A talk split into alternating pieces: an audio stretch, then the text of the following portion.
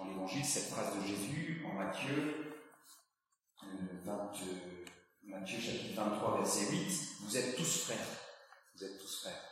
Et Jésus, il vient accomplir, donc en, nous- en, en rendant dimanche le baptême du Seigneur, en nous rendant enfants de Dieu, il vient accomplir cette fraternité universelle et dans la Bible, il y a cette affirmation qu'on est tous de la même origine.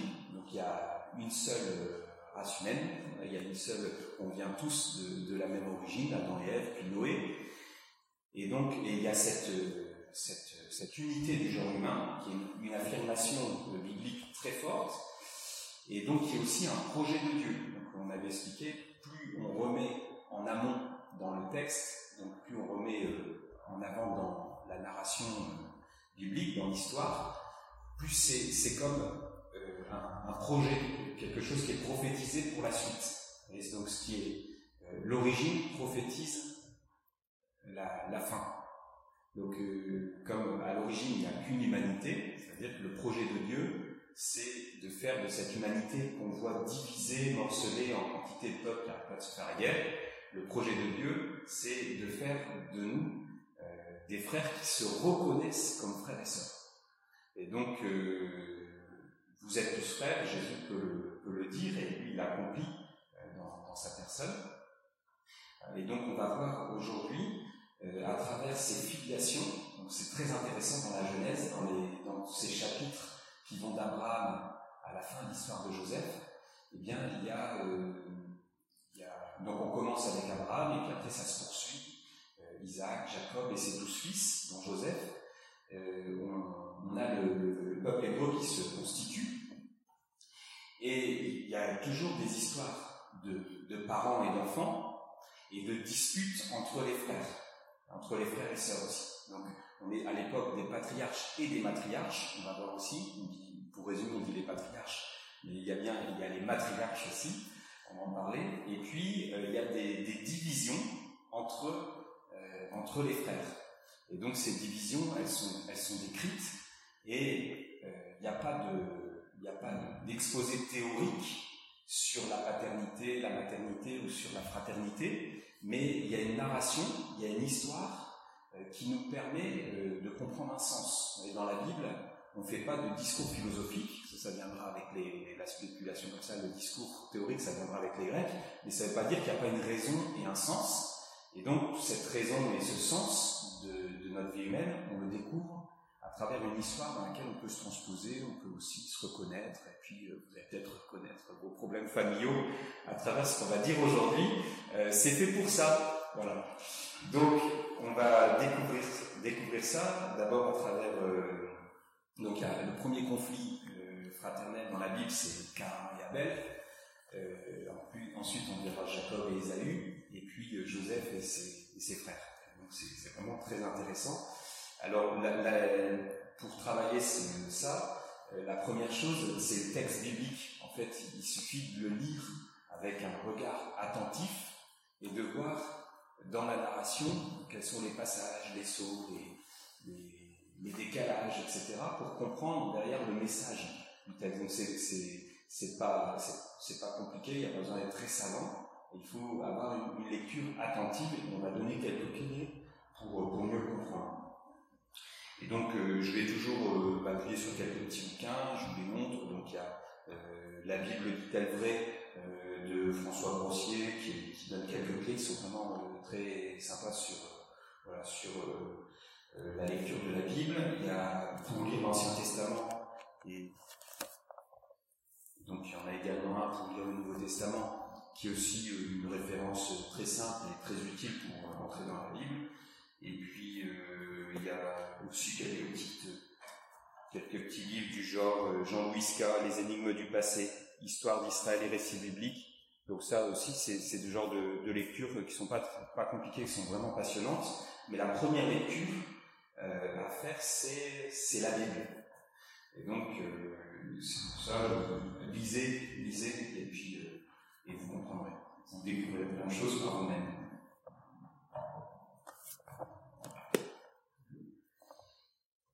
Et dans la Bible, il y a aussi un appareil, euh, ce qu'on appelle un, appareil critique, c'est-à-dire des, des, notes, euh, des références, etc., qui aident à la lecture du texte, qui sont plus ou moins techniques. Et donc, euh, une Bible qui est sortie récemment et qui est, qui est facile, qui aide beaucoup pour ça, c'est The Bible. Donc,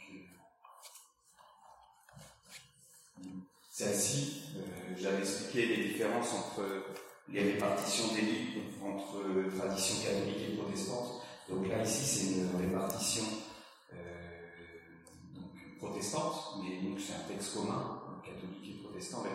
C'est la Bible en français facile, il y a, il y a en français courant, c'est une traduction voilà, qui est assez, euh, assez simple à, à, lire. Et il y a plein de notes, plein de guides de lecture dedans. Elle est faite pour les ados, il y a beaucoup d'adultes qui se sont initiés à la Bible avec ça. Donc c'est assez sympa, il y, a des, guides et des pistes pour la tenir. Euh, moi, j'avoue que pour ma lecture personnelle, euh, j'aime, pas trop, mais par contre, pour euh, entrer dedans comme première Bible, euh, ça peut être super.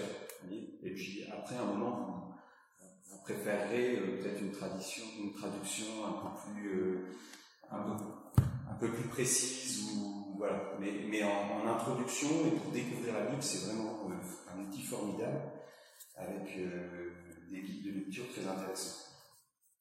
Donc moi, je me réfère plus souvent à la BJ, ce qu'on appelle la BJ, la Bible de Jérusalem, qui va être retraduite là bientôt. On attend tous une nouvelle traduction. La BJ, mais vous savez qu'on a. Ça, la difficulté de la BJ, c'est que euh, elle a été traduite dans une période où on était, on était très critique justement et un peu technique sur le texte. Et du coup, bah, les notes et tout ça, des fois, c'est un peu, c'est pas très nourrissant. C'est, desséchant avec des découpages de texte, etc. Et donc, euh, il y a un moment, euh, on se dit, mais euh, on se perd dans des tas de, considérations techniques qui sont pas, qui nous aident pas à comprendre vraiment le texte. Et donc là, la nouvelle traduction, elle, elle sera plus en lien avec la, la tradition et la lecture par les pères de l'Église. Et donc ça, c'est vraiment intéressant parce que on a des, clés de lecture, des pistes qui sont vraiment passionnantes à partir des, notamment des pères de l'Église qui ont, qui ont des compréhensions, une connaissance du texte originel et des compréhensions qui sont, euh, qui sont, euh, qui sont très fortes et, euh, souvent très, très justes. Par rapport à une connaissance, une ampleur de connaissance. On, a souvent tendance aujourd'hui à mépriser les anciens en disant on connaît mieux aujourd'hui qu'avant. Euh, sur la Bible, c'est pas toujours vrai. Ils ont une ampleur de culture, une connaissance du texte dont, auquel on a toujours beaucoup de fouilles à se, se référer.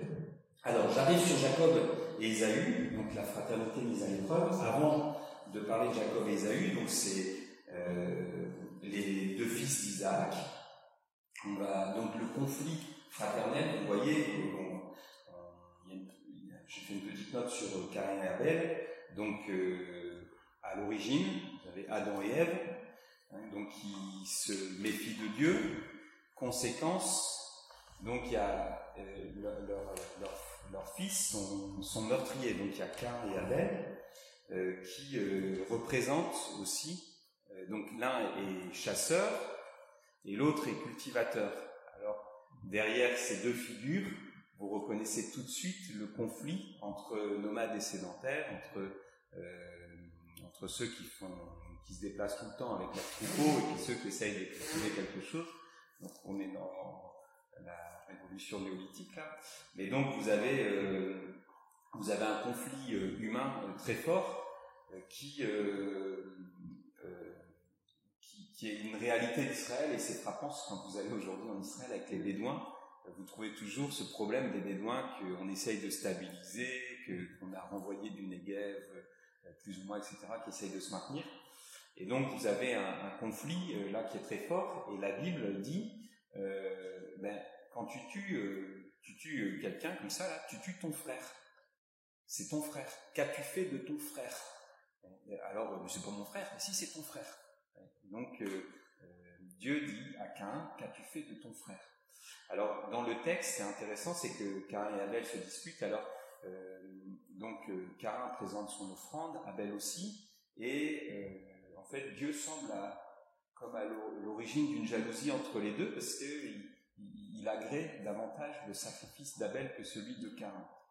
Alors, euh, c'est difficile de, comprendre pourquoi, hein, mais derrière, il y a une méfiance originelle aussi, qui est celle des parents d'Adam et Ève, qui ont font plus confiance à Dieu. En fait, Dieu, Dieu il, est plus là pour notre bien, il veut nous empêcher d'être comme des dieux. donc, euh, ce que dit euh, ce que dit le diable, ce qu'insinue le, diable. Et donc, euh, Cain est, peiné et Dieu l'avertit. Donc, il y a cette phrase extraordinaire Dieu dit à Cain Pourquoi t'irrites-tu? Il voit, il que Cain est chagriné et il lui dit euh, ton visage, pourquoi ton visage est-il abattu? Si tu agis bien, ne le relèveras-tu pas? Si tu n'agis pas bien, le péché est comme une bête tapie à ta porte, à la porte de ton cœur, qui te convoite, mais toi, domine-le. Alors, le péché est dans le cœur de Cain. On peut dire euh, il a reçu de ses parents, mais il est responsable par rapport à ça. Et donc là, on, va voir toute la suite. le péché est là, mais Dieu n'intervient pas directement pour empêcher. Et, son avertissement, c'est une, possibilité pour Cain de dominer effectivement le péché. Il ne va pas y arriver. Mais on va voir après, avec la suite. Donc là, Cain tue son frère. Et le récit biblique nous montre, euh, nous montre ce passage du point de vue de Cain. C'est-à-dire qu'on ne suit pas euh, Abel, on suit Cain. Et, donc nous aussi, on est, euh, on est avertis qu'en nous, il y a cet instinct euh, meurtrier de, jalouser et d'en vouloir à notre frère jusqu'à le tuer. Alors il y a, le passage, je vous avais parlé des différences entre les traductions. Donc dans le texte hébreu, on dit qu'un dit à son frère, il lui dit rien. Et ils vont dehors et ils le tuent. Et dans la Septante, Cain dit à son frère, allons dehors, et là il le tue. Et, donc euh, les, commentateurs euh, disent, tant qu'on se parle, parce que comme Cain dit plus rien à son frère, tant qu'on se parle, c'est une protection contre la violence. Voilà, on continue à se parler. Et donc euh, là, euh, Cain cessait de parler à son frère et il l'a tué. Alors, donc à partir de ce, de ce péché. Euh, donc euh, on, peut voir, vous voyez, j'ai fait un petit tableau là. Euh, donc vous avez les différents couples, Adam et Ève. Il y a leur péché et la façon dont ça se répercute sur la génération suivante. Donc c'est une histoire de filiation. Et il n'y a pas de fraternité sans filiation. Et la blessure de la fraternité, elle est liée à une blessure dans la filiation. Mais chacun, à chaque génération, c'est pas parce que les parents sont coupables que les enfants sont innocents, chacun exerce sa propre liberté et sa volonté par rapport au péché qui habite son cœur. Et donc, euh, c'est pas parce qu'il y a une transmission du mal dans la génération que ça exonère de, de, sa liberté, de sa volonté et d'un devoir d'essayer de, remonter ça. donc il y a une liberté qui peut s'exercer. Et on voit à travers les générations, en fait, la, la, jeunesse est extraordinaire, c'est que vous allez voir à la fin, c'est un happy end. Donc c'est que euh, progressivement, à chaque génération, il y a un mieux dans la façon de gérer la fraternité. Alors ça, apparaît pas quand vous êtes le nez sur le texte, mais vous prenez un peu de hauteur et vous regardez dans l'ensemble. Donc au début, il y a Adam et Ève qui sont filles de Dieu. Cain jalouse son frère Abel et le tue. La résolution, c'est que Cain est chassé euh, de, la présence de Dieu, mais Dieu pose sur lui une marque pour mettre une limite à la violence. Donc on, essaye donc il y, a, une marque en disant bah, si, euh, si euh, voilà, sur cette marque, si on te, tue, si on te fait du mal, tu seras vengé sept fois. Bon, c'est pas encore ça, mais il y a, y a une, première euh, limite à la violence. Et puis avec Abraham et Sarah, donc il y a la naissance d'Ismaël. En fait, Abraham et Sarah sont dans l'impatience de la réalisation de la promesse, ils n'attendent pas. Donc euh, il y a la naissance d'Ismaël, mais l'héritage de la promesse, c'est par euh, Sarah, c'est pas euh, par Agar, la servante. Et donc, donc finalement, Sarah a peur que son enfant hérite avec le fils de la servante, et donc Ismaël est chassé, Abraham est très contrarié par ça, mais Dieu dit, je prendrai soin de l'enfant, il aura une autre destinée, et on voit, donc Ismaël se dresse contre ses frères. C'est-à-dire qu'il a sa destinée, et ce sera un, peuple adverse. Donc, les Ismaélites sont là, et c'est un peuple adverse à Israël, et ça vient en fait de cette perturbation. On l'explique par, ce, par ce, en quelque sorte, ce, fait de cette impatience d'Abraham et Sarah par rapport à la réalisation de la promesse. Après Isaac et Rebecca, donc euh, Rebecca c'est la femme euh, chérie euh, d'Isaac, et donc elle a deux deux enfants dans son sein, donc elle attend des jumeaux, donc il y a la petite phrase au-dessus que j'ai notée, il y a deux nations dans ton sein, deux peuples issus de toi se sépareront, un peuple dominera un peuple, l'aîné servira le cadet. Donc euh, Jacob, qui est le cadet, sera, il, sera, il va, voler dérober la bénédiction de son frère aîné. Vous avez l'histoire du plat d'abord, et puis après de Jacob qui dérobe la bénédiction de son frère avec la complicité de sa mère qui lui met des, on va y revenir après, des, la peau de chèvre là, sur les, qui lui coule une peau de chèvre sur les bras parce que son frère est très poilu, lui il est presque là, et donc euh, du coup il y a ce stratagème, et euh, donc Isaac est trompé par l'odorat, par le goût, par le toucher, euh, par la vue, mais pas par l'ouïe.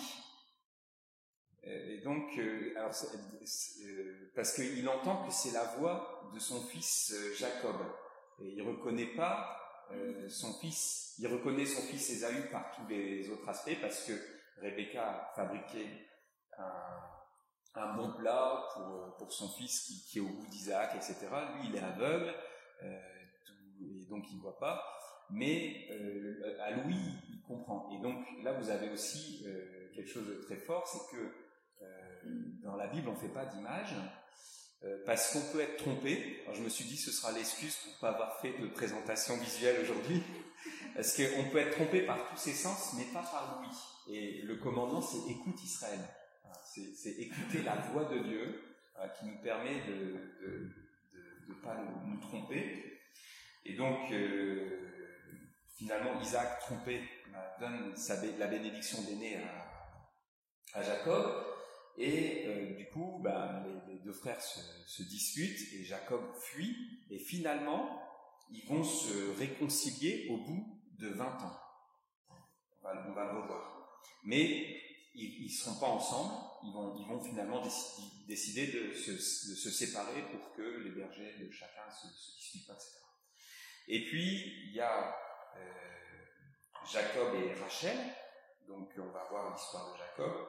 Hein. Donc Jacob préfère Rachel à Léa, donc la première femme, il s'était escroqué par son beau-père Laban qui lui a donné, qui lui a fourgué sa fille aînée qui touchait, c'est pas terrible, donc euh, il, lui a, il, fourgué sa fille aînée, donc il est un peu déçu, il apprend quand même c'est comme ça, et puis euh, il travaille encore 7 ans, et finalement il peut avoir euh, sa chérie Rachel comme, comme épouse, mais du coup il préfère Rachel, il préfère les fils de Rachel que Léa qui a beaucoup d'enfants, donc Dieu pour compenser un peu, bah, il, il, rend Léa extrêmement féconde, elle a sept fils, et euh, ben, Rachel, c'est compliqué tout ça, finalement, alors que Joseph, puis un deuxième fils, Benjamin, donc elle est beaucoup moins féconde. Et euh, Jacob, il chérit, euh, il chérit son, son fils Joseph, et il provoque la jalousie des frères. Et du coup, ben, il y a toute l'histoire de la jalousie entre les frères qui, emmène les frères à vouloir se débarrasser de Joseph, et à travers ça, ben, Dieu intervient et finalement, c'est la résolution, c'est que c'est Joseph qui sauve ses frères euh, et il retrouve sa place parmi nous. Et donc, vous voyez, j'ai juste mis en résumé là ces, quatre épisodes parce que le, la première euh, premier épisode, ça termine par un meurtre, donc c'est la mort. Deuxième épisode, euh, on reste en animosité, donc euh, un peuple est dressé contre l'autre. Troisième épisode, bien, les deux frères finissent par se réconcilier, mais ils, ils se retrouvent pas de vie commune, ils se séparent. Et quatrième épisode, eh bien, non seulement il se réconcilie, mais celui qui était victime sauve les autres et il retrouve sa place parmi eux comme, comme une sorte d'aîné. voilà, donc, vous voyez, à travers la narration, il y a une espérance qui se dessine d'un progrès, et c'est toutes les vicissitudes de, la parentalité et de la fraternité qui sont, qui sont décrites. Alors si on, regarde euh, un peu dans les textes, vous voyez dans la fiche 2, il y a euh, dans la Genèse, donc euh, Dieu est désigné comme le Dieu d'Abraham, d'Isaac et de Jacob, et à ce moment-là, il n'est pas encore exprimé comme le Dieu de tout l'univers et de toute une nation. Il l'est, mais il n'est pas exprimé comme tel dans la foi d'Abraham, Isaac et Jacob. C'est le Dieu des ancêtres c'est le Dieu d'un clan et même d'une famille. Et donc, euh, ce Dieu, alors c'est un peu surprenant, vous vous rappelez l'histoire d'Abraham, euh, il, va, il va en Égypte, et sa femme Sarah, elle est très jolie, au creux de la hanche, et la hanche de Jacob se délie pendant ce combat. L'homme dit, Lâche-moi, car l'aurore s'est levée. Jacob répondit, Je ne te lâcherai pas, que tu m'aies béni. Donc, euh, vous voyez, il, demande, il a quand même conscience de se battre avec Dieu. Et il se, il se bat. C'est très étonnant. Hein. Et donc, c'est, c'est le lieu d'une bénédiction, ce combat. C'est-à-dire c'est, c'est pas un combat, c'est un combat, mais c'est pas un combat d'adversité. L'homme demanda, quel est ton nom? Il répondit, Jacob. Il reprit, ton nom ne sera plus Jacob, mais Israël. Et donc, euh, les douze fils, on parle des douze fils de, de Jacob, c'est douze fils d'Israël. Donc c'est la nation d'Israël qui, naît en Jacob. C'est-à-dire Dieu lutte. Parce que tu as lutté avec Dieu et avec des hommes et tu l'as emporté. Jacob demanda, fais-moi connaître ton nom, je t'en prie. Alors le nom, connaître le nom, c'est connaître la personne. Or, connaître Dieu, c'est pas possible. Alors le nom de Dieu sera révélé après à, à Moïse. Mais il répondit, pourquoi me demandes-tu mon nom? Et là, il le bénit. Jacob appela ce, lieu Pénouel, c'est-à-dire face de Dieu, car il disait, j'ai vu Dieu face à face et j'ai eu la vie sauve. Parce que Dieu est tellement redoutable qu'on ne peut pas voir Dieu sans mourir. Et donc plusieurs fois dans la Bible, les manifestations de Dieu, euh, c'est euh, il y a cette crainte, ce qu'on appelle euh, donc ici, ce qu'on voit, c'est la le mystère de crainte et de tremblement. C'est-à-dire devant la manifestation de Dieu, on a une espèce de sainte crainte, une crainte, euh, une espèce de terreur euh, divine d'avoir euh, vu la manifestation de Dieu. Et donc Jésus va nous faire passer de ça, enfin, et toute la révélation nous fait passer de cette, de cette crainte à l'amitié avec Dieu. Donc il a cette crainte. J'ai vu Dieu face à face, et j'ai eu la. Au lever du soleil, il passa le torrent de Pénuel, il restait boiteux à la hanche. Alors qu'est-ce qu'il va faire après? Eh bien, il passe devant ses biens pour aller à la rencontre d'Ésaü. Alors, euh, j'aurais dû remettre ce, verset-là aussi, hein, mais euh, juste avant, il fait passer ses biens devant, il reste planqué derrière ses biens. Et là, dans ce combat, il y a quelque chose qui a changé en, en Jacob. Il n'est plus tout à fait le même. Donc, euh, d'abord, ce combat, manifeste que euh, Jacob lutte contre Dieu. Il est, en alliance avec Dieu, mais il lutte aussi contre Dieu. Et donc, euh, il, y a une résistance, il y a, il y a quelque chose qui en lui bloque et lutte contre Dieu. Et donc ça, c'est la condition des hommes. On lutte contre Dieu, mais c'est une lutte dans laquelle on cherche la bénédiction de Dieu. Donc il y a quelque chose de très vrai, très profond par rapport à notre, notre condition humaine, où on est planqué derrière nos biens matériels et nos sécurités, et Dieu euh, blesse Jacob à lui donner la hanche. En fait, la, hanche, c'est le, en fait, c'est, ce qui soutient. Donc, c'est, il, le déstabilise pour, euh, pour, pour changer quelque chose en lui. Et, et donc, parfois, en fait, Dieu euh, doit modifier Jacob, il doit, le, il doit le blesser en quelque sorte pour que Jacob euh, passe à autre chose. et donc euh, ensuite, ce combat montre à, Jacob qui est un peureux, qui est mercantile, qui, est, qui, qui a peur de son frère et qui se réfugie derrière ses biens matériels. En fait, c'est un champion. Il est capable de se battre et de se battre contre Dieu. Et il est fort contre Dieu. Et donc Dieu, ça c'est le deuxième sens du combat de Jacob, Dieu lui montre qu'il est fort, que c'est, pas, c'est pas qu'un trouillard. Vous voyez, il a, il a, des capacités insoupçonnées.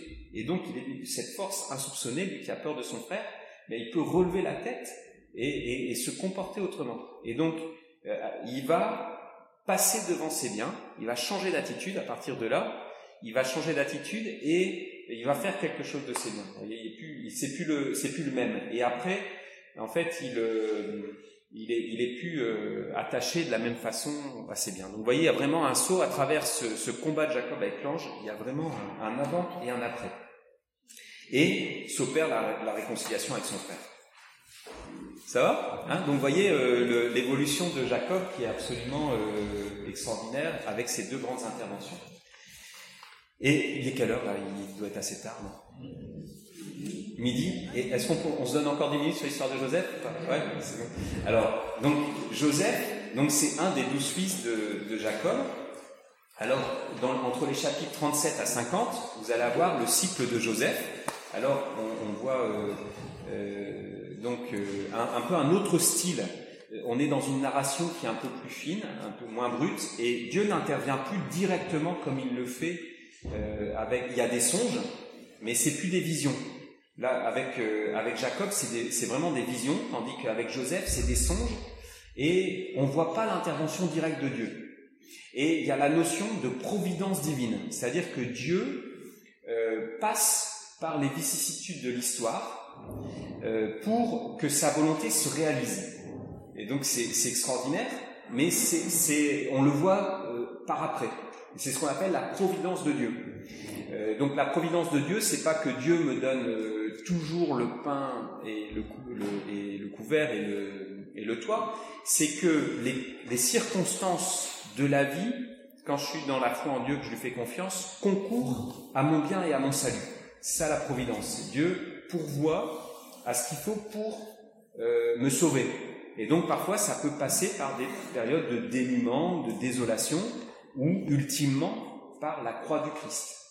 Donc derrière, à travers ces épreuves et ces difficultés, s'opère donc ce, qui visiblement euh, est contradictoire avec la volonté de Dieu, ben Dieu en fait quelque chose pour euh, faire sa volonté. Et donc, euh, on voit à travers l'histoire de, Joseph comment ben Dieu va passer et finalement réaliser un salut plus grand que ce qui était au début et changer le mal en bien. Alors Joseph, c'est l'homme des songes. Alors au tout début de la vie de Joseph, donc, euh, je vous ai expliqué, Rachel, elle est morte. Donc après, donc là, euh, Jacob avait ses, onze fils, et puis elle a, Rachel a un deuxième fils, et euh, ce fils, donc elle l'appelle, la, sage-femme l'appelle Benoni parce que c'est le fils de la douleur. Donc c'est et elle, elle accouche dans des grandes douleurs et elle meurt en couche. Et Jacob, en fait, il refuse le nom de Benoni et il, change en Benjamin, fils de la droite ou fils de la bénédiction, en disant donc il refuse euh, cette idée que Benjamin il serait un, fils de la douleur. Voyez Alors euh, donc euh, Benjamin il est encore tout jeune à ce moment-là. Donc Rachel a deux enfants, Joseph et Benjamin, et, donc c'est le donc c'est le, premier euh, donc Benjamin est, tout bébé et, donc Joseph Jacob pardon chérit son fils Joseph euh, au-delà de tout ce qui est raisonnable. Et donc il lui offre une, une tunique écarlate avec plein de couleurs. Et du coup les autres euh, enfants les dix autres sont hyper jaloux contre leur euh, ils sont hyper jaloux contre leur frère et euh, ils savent plus lui parler gentiment. Ils lui parlent qu'avec des mots durs, etc.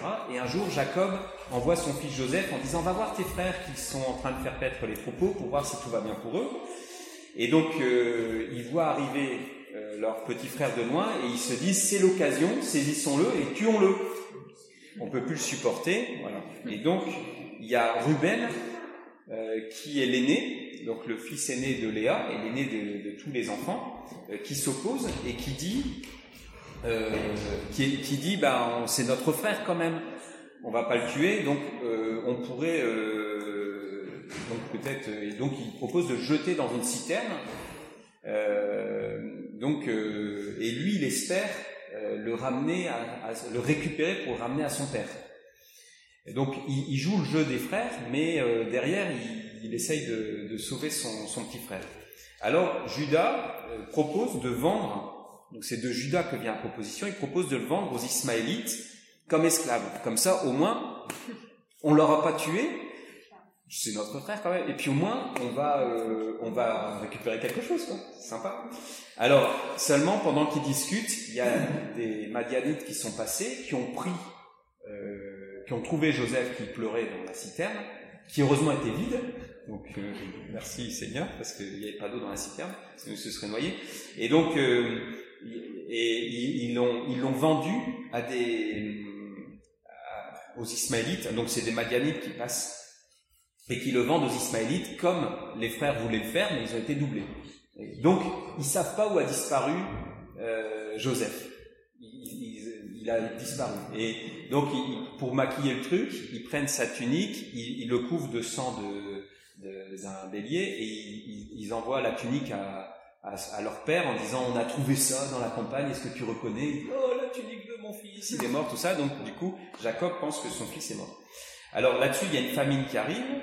Euh, et, donc pendant ce temps-là, Joseph est vendu en Égypte comme esclave et il s'en sort providentiellement.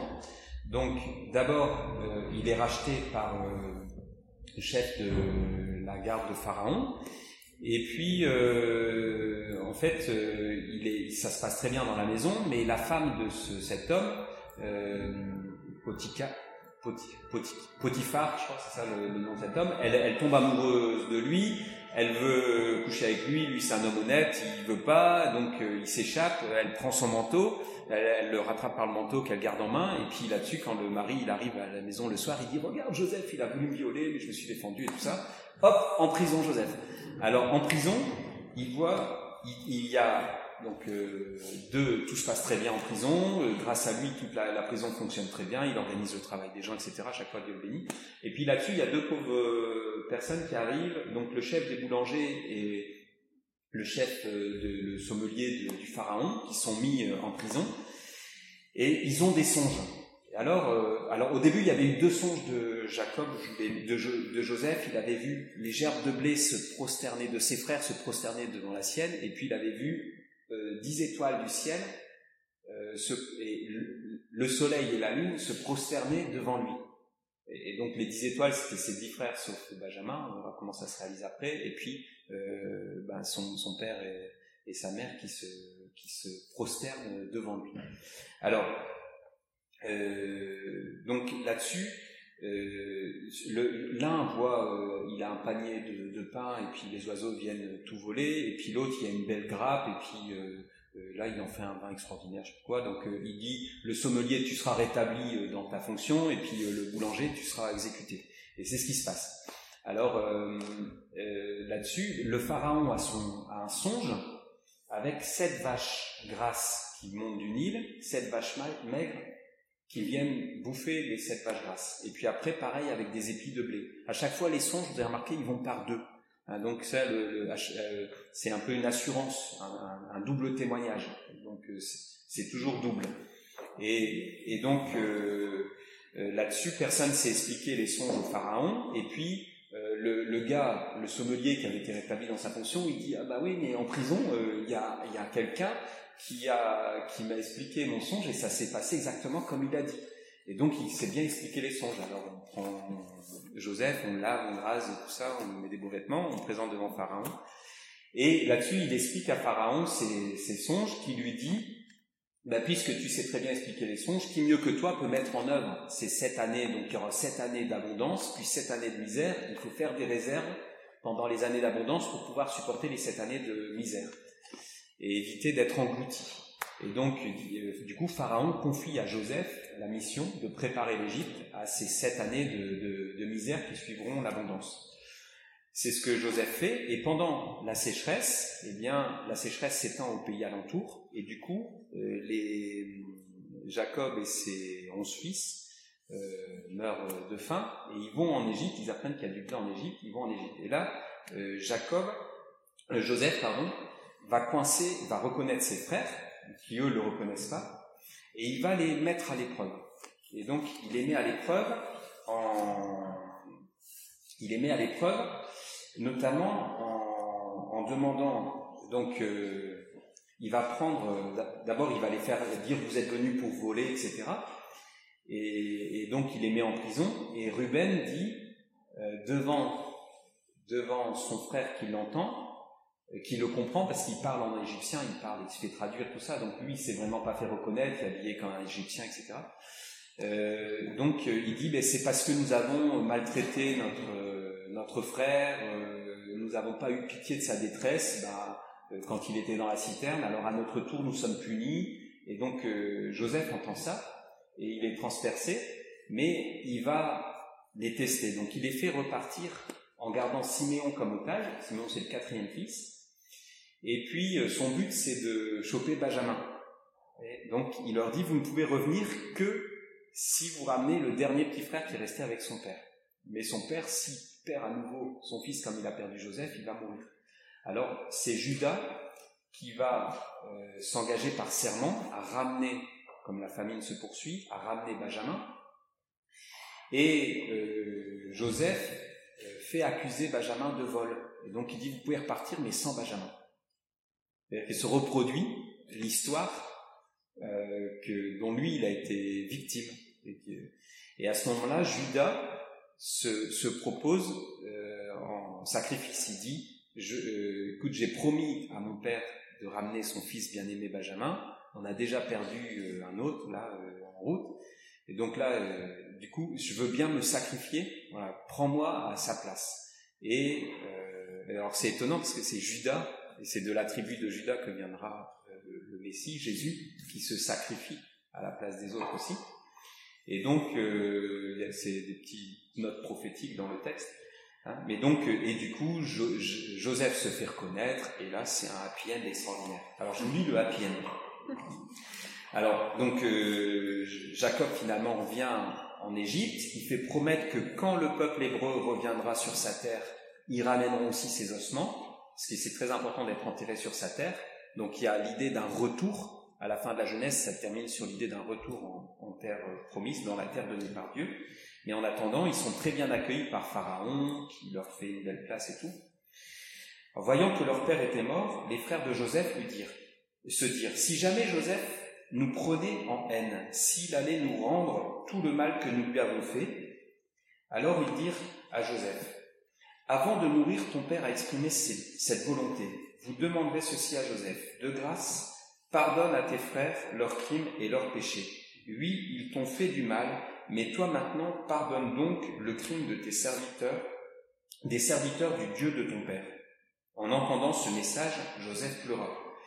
Puis ses frères vinrent eux-mêmes se jeter à ses pieds et lui dirent, Voici que nous sommes tes esclaves. Mais Joseph leur répondit, Soyez sans crainte, vais-je prendre la place de Dieu? Vous aviez voulu me faire du mal, Dieu a voulu le changer en bien afin d'accomplir ce qui se réalise aujourd'hui, préserver la vie d'un peuple nombreux. Soyez donc sans crainte, moi je prendrai soin de vous et de vos jeunes enfants. Il les réconforta par des paroles qui leur allaient au cœur. Voilà, le beau happy de la Genèse. Alors derrière ça, donc voyez, on voit comment euh, l'alliance avec Dieu, elle opère euh, de façon euh, de façon un peu incognito quoi, dans l'histoire. C'est très étonnant parce que les événements se déroulent sur une grille de lecture qu'on pourrait croire entièrement humaine. Or, Dieu est sans cesse derrière cette histoire pour la réorienter dans le sens d'un salut et d'une alliance qui est beaucoup plus grande que les considérations dans lesquelles elle est engagée. Et donc, à la fin, Joseph s'incline euh, devant la volonté de Dieu, qui, est, qui est plus grande que la sienne, et qui lui permet d'être heureux. En fait, qui lui permet de, qui, qui, permet à ce qu'ils sont humainement de s'accomplir. Et c'est ça qui est extraordinaire, c'est que la vocation de cette famille, qui est de se retrouver unie, etc., si elle se, si elle, elle, allait uniquement sur ces considérations bassement matérielles qui sont les leurs, elle, a, elle aboutirait jamais au creux de la hanche, et la hanche de Jacob se démit pendant ce combat. L'homme dit, Lâche-moi, car l'aurore s'est levée. Jacob répondit, Je ne te lâcherai pas, que tu m'aies béni. Donc, euh, vous voyez, il, demande, il a quand même conscience de se battre avec Dieu. Et il se, il se bat. C'est très étonnant. Et donc, c'est, le lieu d'une bénédiction, ce combat. C'est-à-dire, c'est, un combat, c'est un combat, mais c'est pas un combat d'adversité. L'homme demanda, quel est ton nom? Il répondit, Jacob. Il reprit, ton nom ne sera plus Jacob, mais Israël. Donc, euh, les douze fils, on parle des douze fils de, Jacob, c'est douze fils d'Israël. Donc, c'est la nation d'Israël qui, qui naît en Jacob. C'est-à-dire, Dieu lutte. Parce que tu as lutté avec Dieu et avec des hommes et tu l'as emporté. Jacob demanda, fais-moi connaître ton nom, je t'en prie. Alors, le nom, connaître le nom, c'est connaître la personne. Or, connaître Dieu, c'est pas possible. Alors, le nom de Dieu sera révélé après à, Moïse. Mais il répondit, pourquoi me demandes-tu mon nom? Et là, il le bénit. Jacob appela ce, lieu Pénouel, c'est-à-dire face de Dieu, car il disait, j'ai vu Dieu face à face et j'ai eu la vie sauve. Parce que Dieu est tellement redoutable qu'on ne peut pas voir Dieu sans mourir. Et donc plusieurs fois dans la Bible, les manifestations de Dieu, c'est euh, il y a cette crainte, ce qu'on appelle euh, donc ici, ce qu'on voit, c'est le, mystère de crainte et de tremblement. C'est-à-dire devant la manifestation de Dieu, on a une espèce de sainte crainte, une crainte, euh, un, une espèce de terreur divine d'avoir vu la manifestation de Dieu. Et donc Jésus va nous faire passer de ça, enfin, et toute la révélation nous fait passer de cette crainte à l'amitié avec Dieu. Donc il a cette crainte. J'ai vu Dieu face à face et j'ai eu la. Au lever du soleil, il passa le torrent de Pénuel, il restait boiteux à la hanche. Alors qu'est-ce qu'il va faire après? Eh bien, il passe devant ses biens pour aller à la rencontre d'Ésaü. Alors, euh, j'aurais dû remettre ce, ce verset là aussi, hein, mais euh, juste avant, il fait passer ses biens devant, il reste planqué derrière ses biens. Et là, dans ce combat, il y a quelque chose qui a changé en Jacob. Il n'est plus tout à fait le même. Donc, euh, d'abord, ce combat, manifeste que euh, Jacob lutte contre Dieu. Il est, en alliance avec Dieu, mais il lutte aussi contre Dieu. Et donc, euh, il, y a une résistance, il y a, il y a, quelque chose qui en lui bloque et lutte contre Dieu.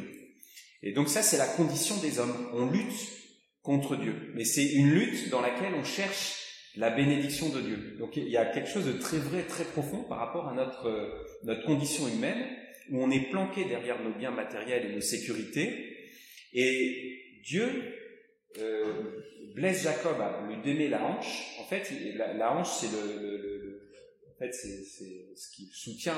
Donc c'est, il, il, il, le déstabilise pour, euh, pour pour changer quelque chose en lui.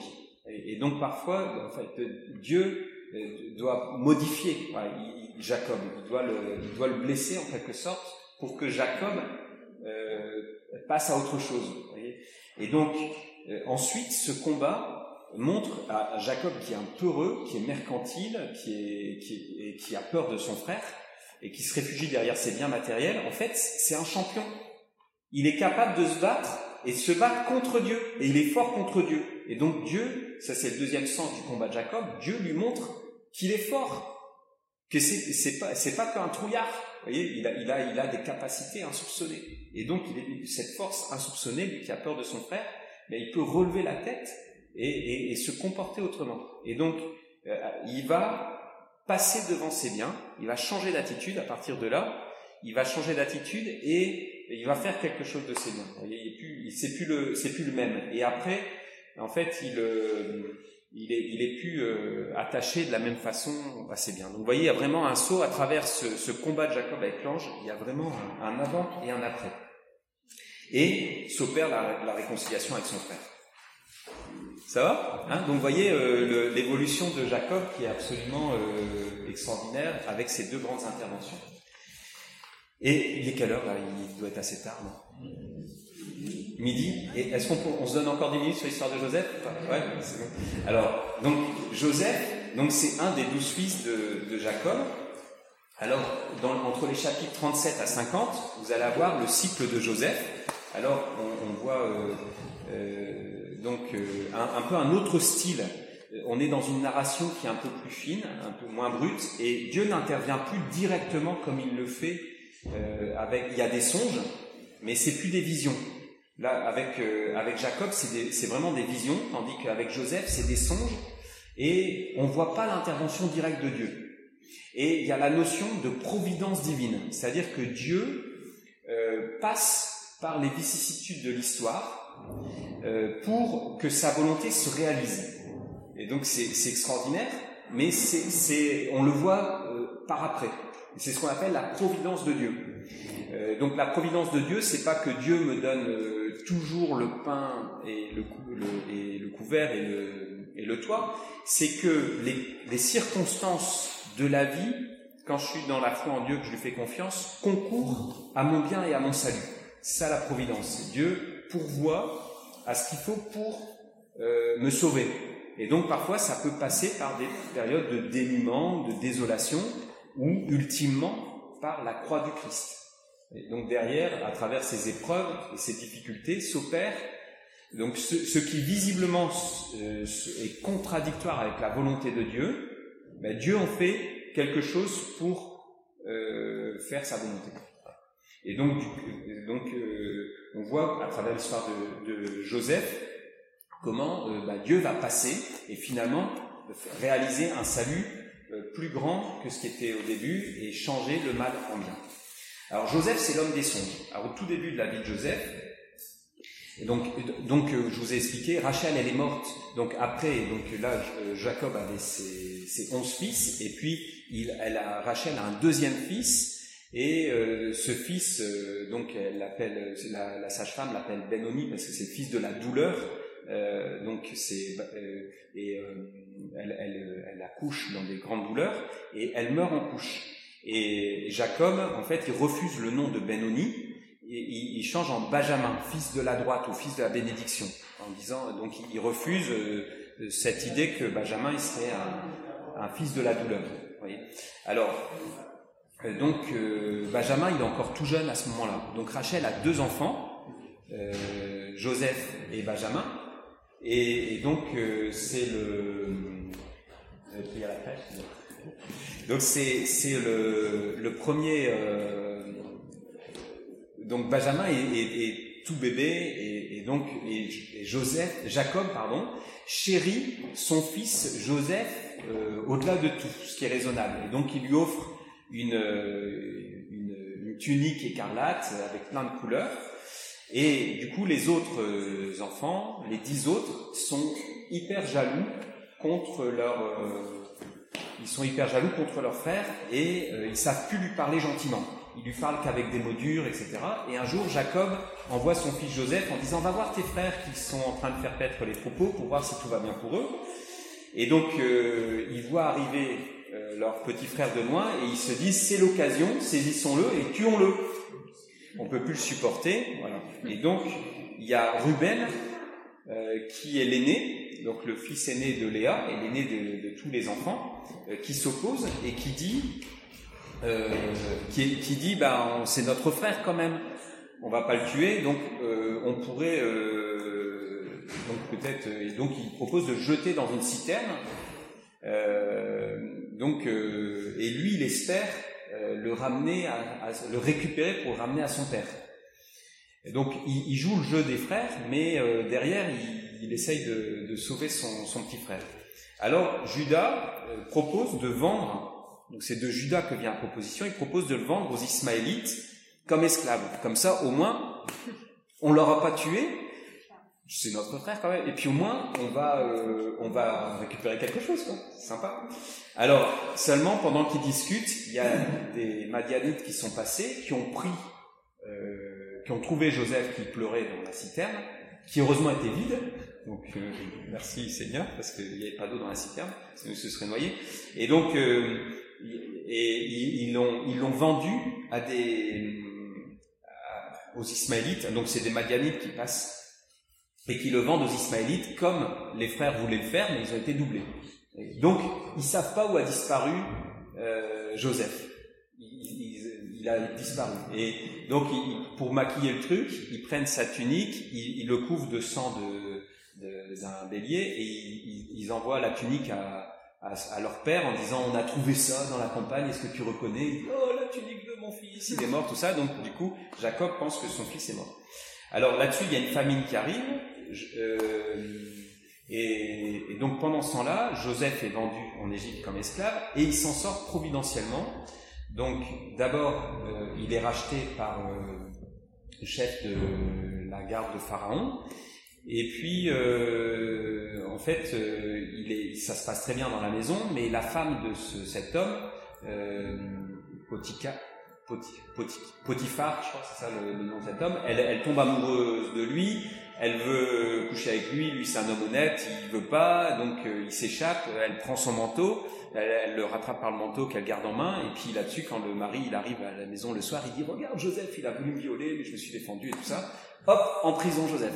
Alors en prison, il voit, il, y a donc euh, deux, tout se passe très bien en prison. Euh, grâce à lui, toute la, prison fonctionne très bien. Il organise le travail des gens, etc. chaque fois Dieu le bénit. Et puis là-dessus, il y a deux pauvres euh, personnes qui arrivent. Donc le chef des boulangers et le chef de, sommelier du pharaon qui sont mis en prison. Et ils ont des songes. Alors, euh, alors au début, il y avait eu deux songes de Jacob, de, de, Joseph. Il avait vu les gerbes de blé se prosterner, de ses frères se prosterner devant la sienne, et puis il avait vu euh, dix étoiles du ciel, euh, se, et le, le, soleil et la lune se prosterner devant lui. Et, donc les dix étoiles, c'était ses dix frères, sauf Benjamin. On verra comment ça se réalise après. Et puis euh, ben son, son, père et, et, sa mère qui se, qui se prosternent devant lui. Alors donc là-dessus, euh, l'un voit, euh, il a un panier de, pain et puis les oiseaux viennent tout voler, et puis l'autre il y a une belle grappe et puis euh, là il en fait un vin extraordinaire, je sais pas quoi. Donc il dit le sommelier tu seras rétabli dans ta fonction et puis le boulanger tu seras exécuté. Et c'est ce qui se passe. Alors là-dessus, le pharaon a, son, a un songe avec sept vaches grasses qui montent du Nil, sept vaches maigres qui viennent bouffer les sept vaches grasses. Et puis après, pareil avec des épis de blé. À chaque fois, les songes, vous avez remarqué, ils vont par deux. Hein, donc ça, euh, c'est un peu une assurance, un, double témoignage. Donc euh, c'est toujours double. Et, donc euh, là-dessus, personne s'est expliqué les songes au pharaon. Et puis le, gars, le sommelier qui avait été rétabli dans sa fonction, il dit ah bah oui, mais en prison, il y a quelqu'un qui a qui m'a expliqué mon songe et ça s'est passé exactement comme il a dit. Et donc il s'est bien expliqué les songes. Alors on prend Joseph, on lave, on rase et tout ça, on met des beaux vêtements, on présente devant Pharaon. Et là-dessus, il explique à Pharaon ses, ses songes, qui lui dit, bah, puisque tu sais très bien expliquer les songes, qui mieux que toi peut mettre en œuvre ces sept années, donc il y aura sept années d'abondance, puis sept années de misère, il faut faire des réserves pendant les années d'abondance pour pouvoir supporter les sept années de misère et éviter d'être englouti. Et donc, euh, du coup, Pharaon confie à Joseph la mission de préparer l'Égypte à ces sept années de, misère qui suivront l'abondance. C'est ce que Joseph fait, et pendant la sécheresse, eh bien, la sécheresse s'étend au pays alentour, et du coup, euh, les Jacob et ses onze fils euh, meurent de faim, et ils vont en Égypte, ils apprennent qu'il y a du blé en Égypte, ils vont en Égypte. Et là, euh, Jacob, euh, Joseph, pardon, va coincer, va reconnaître ses frères, qui eux le reconnaissent pas, et il va les mettre à l'épreuve. Et donc, il les met à l'épreuve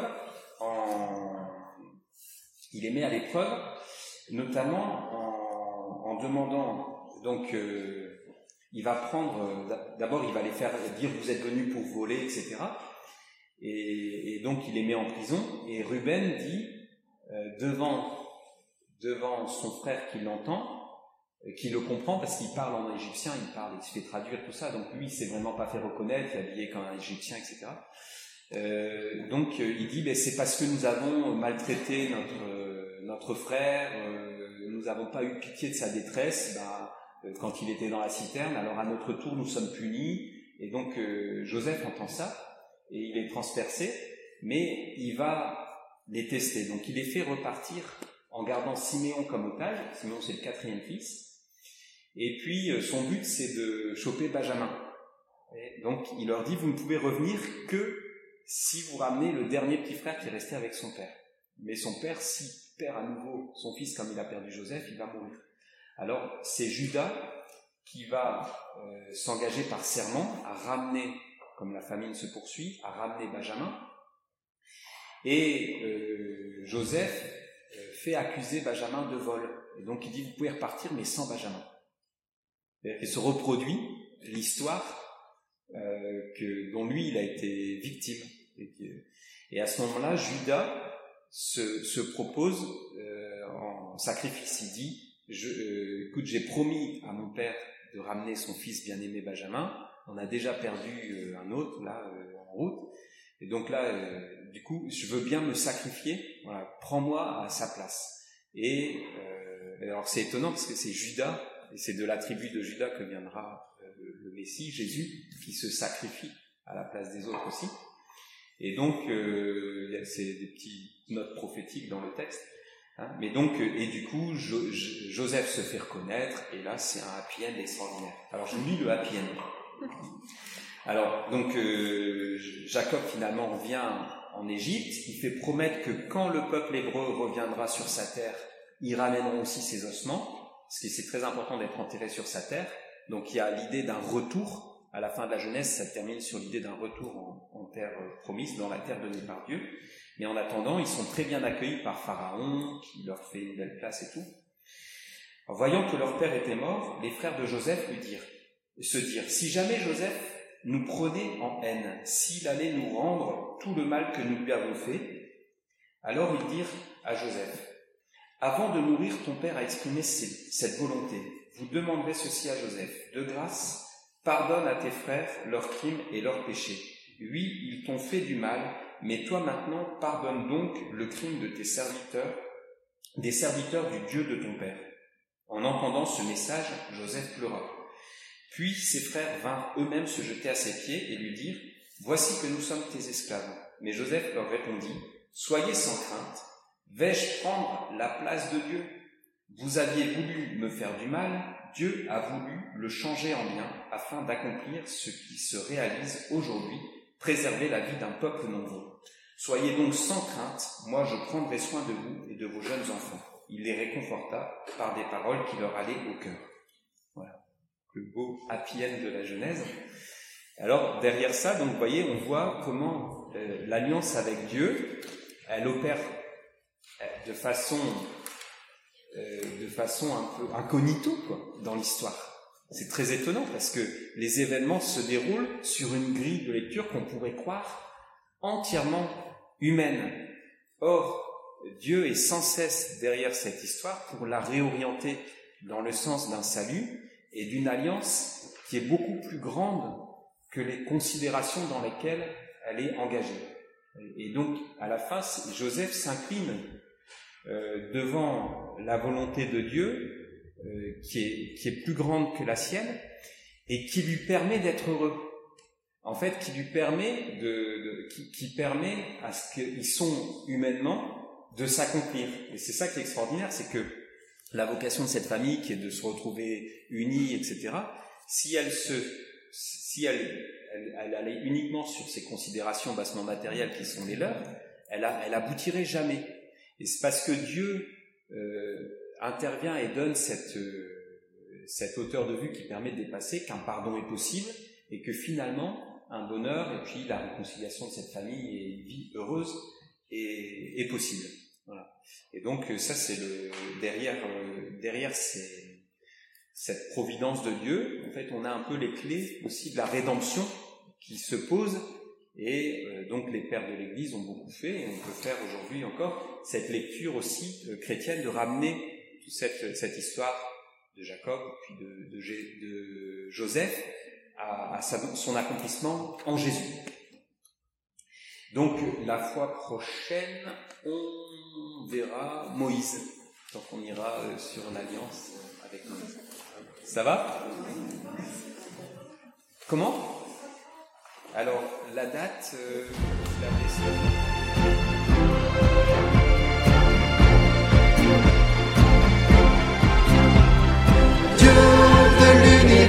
Dieu saint. Du haut des cieux, regardez, vois ton peuple. Jamais plus nous n'irons loin de toi. Fais-nous vivre pour te de chanter sans fin étions dans la nuit, aveuglés, asservis, ta main nous libère.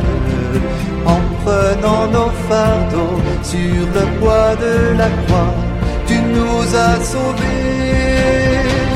Dieu de l'univers, Dieu saint, du haut des cieux, regarde et ton pas, jamais plus.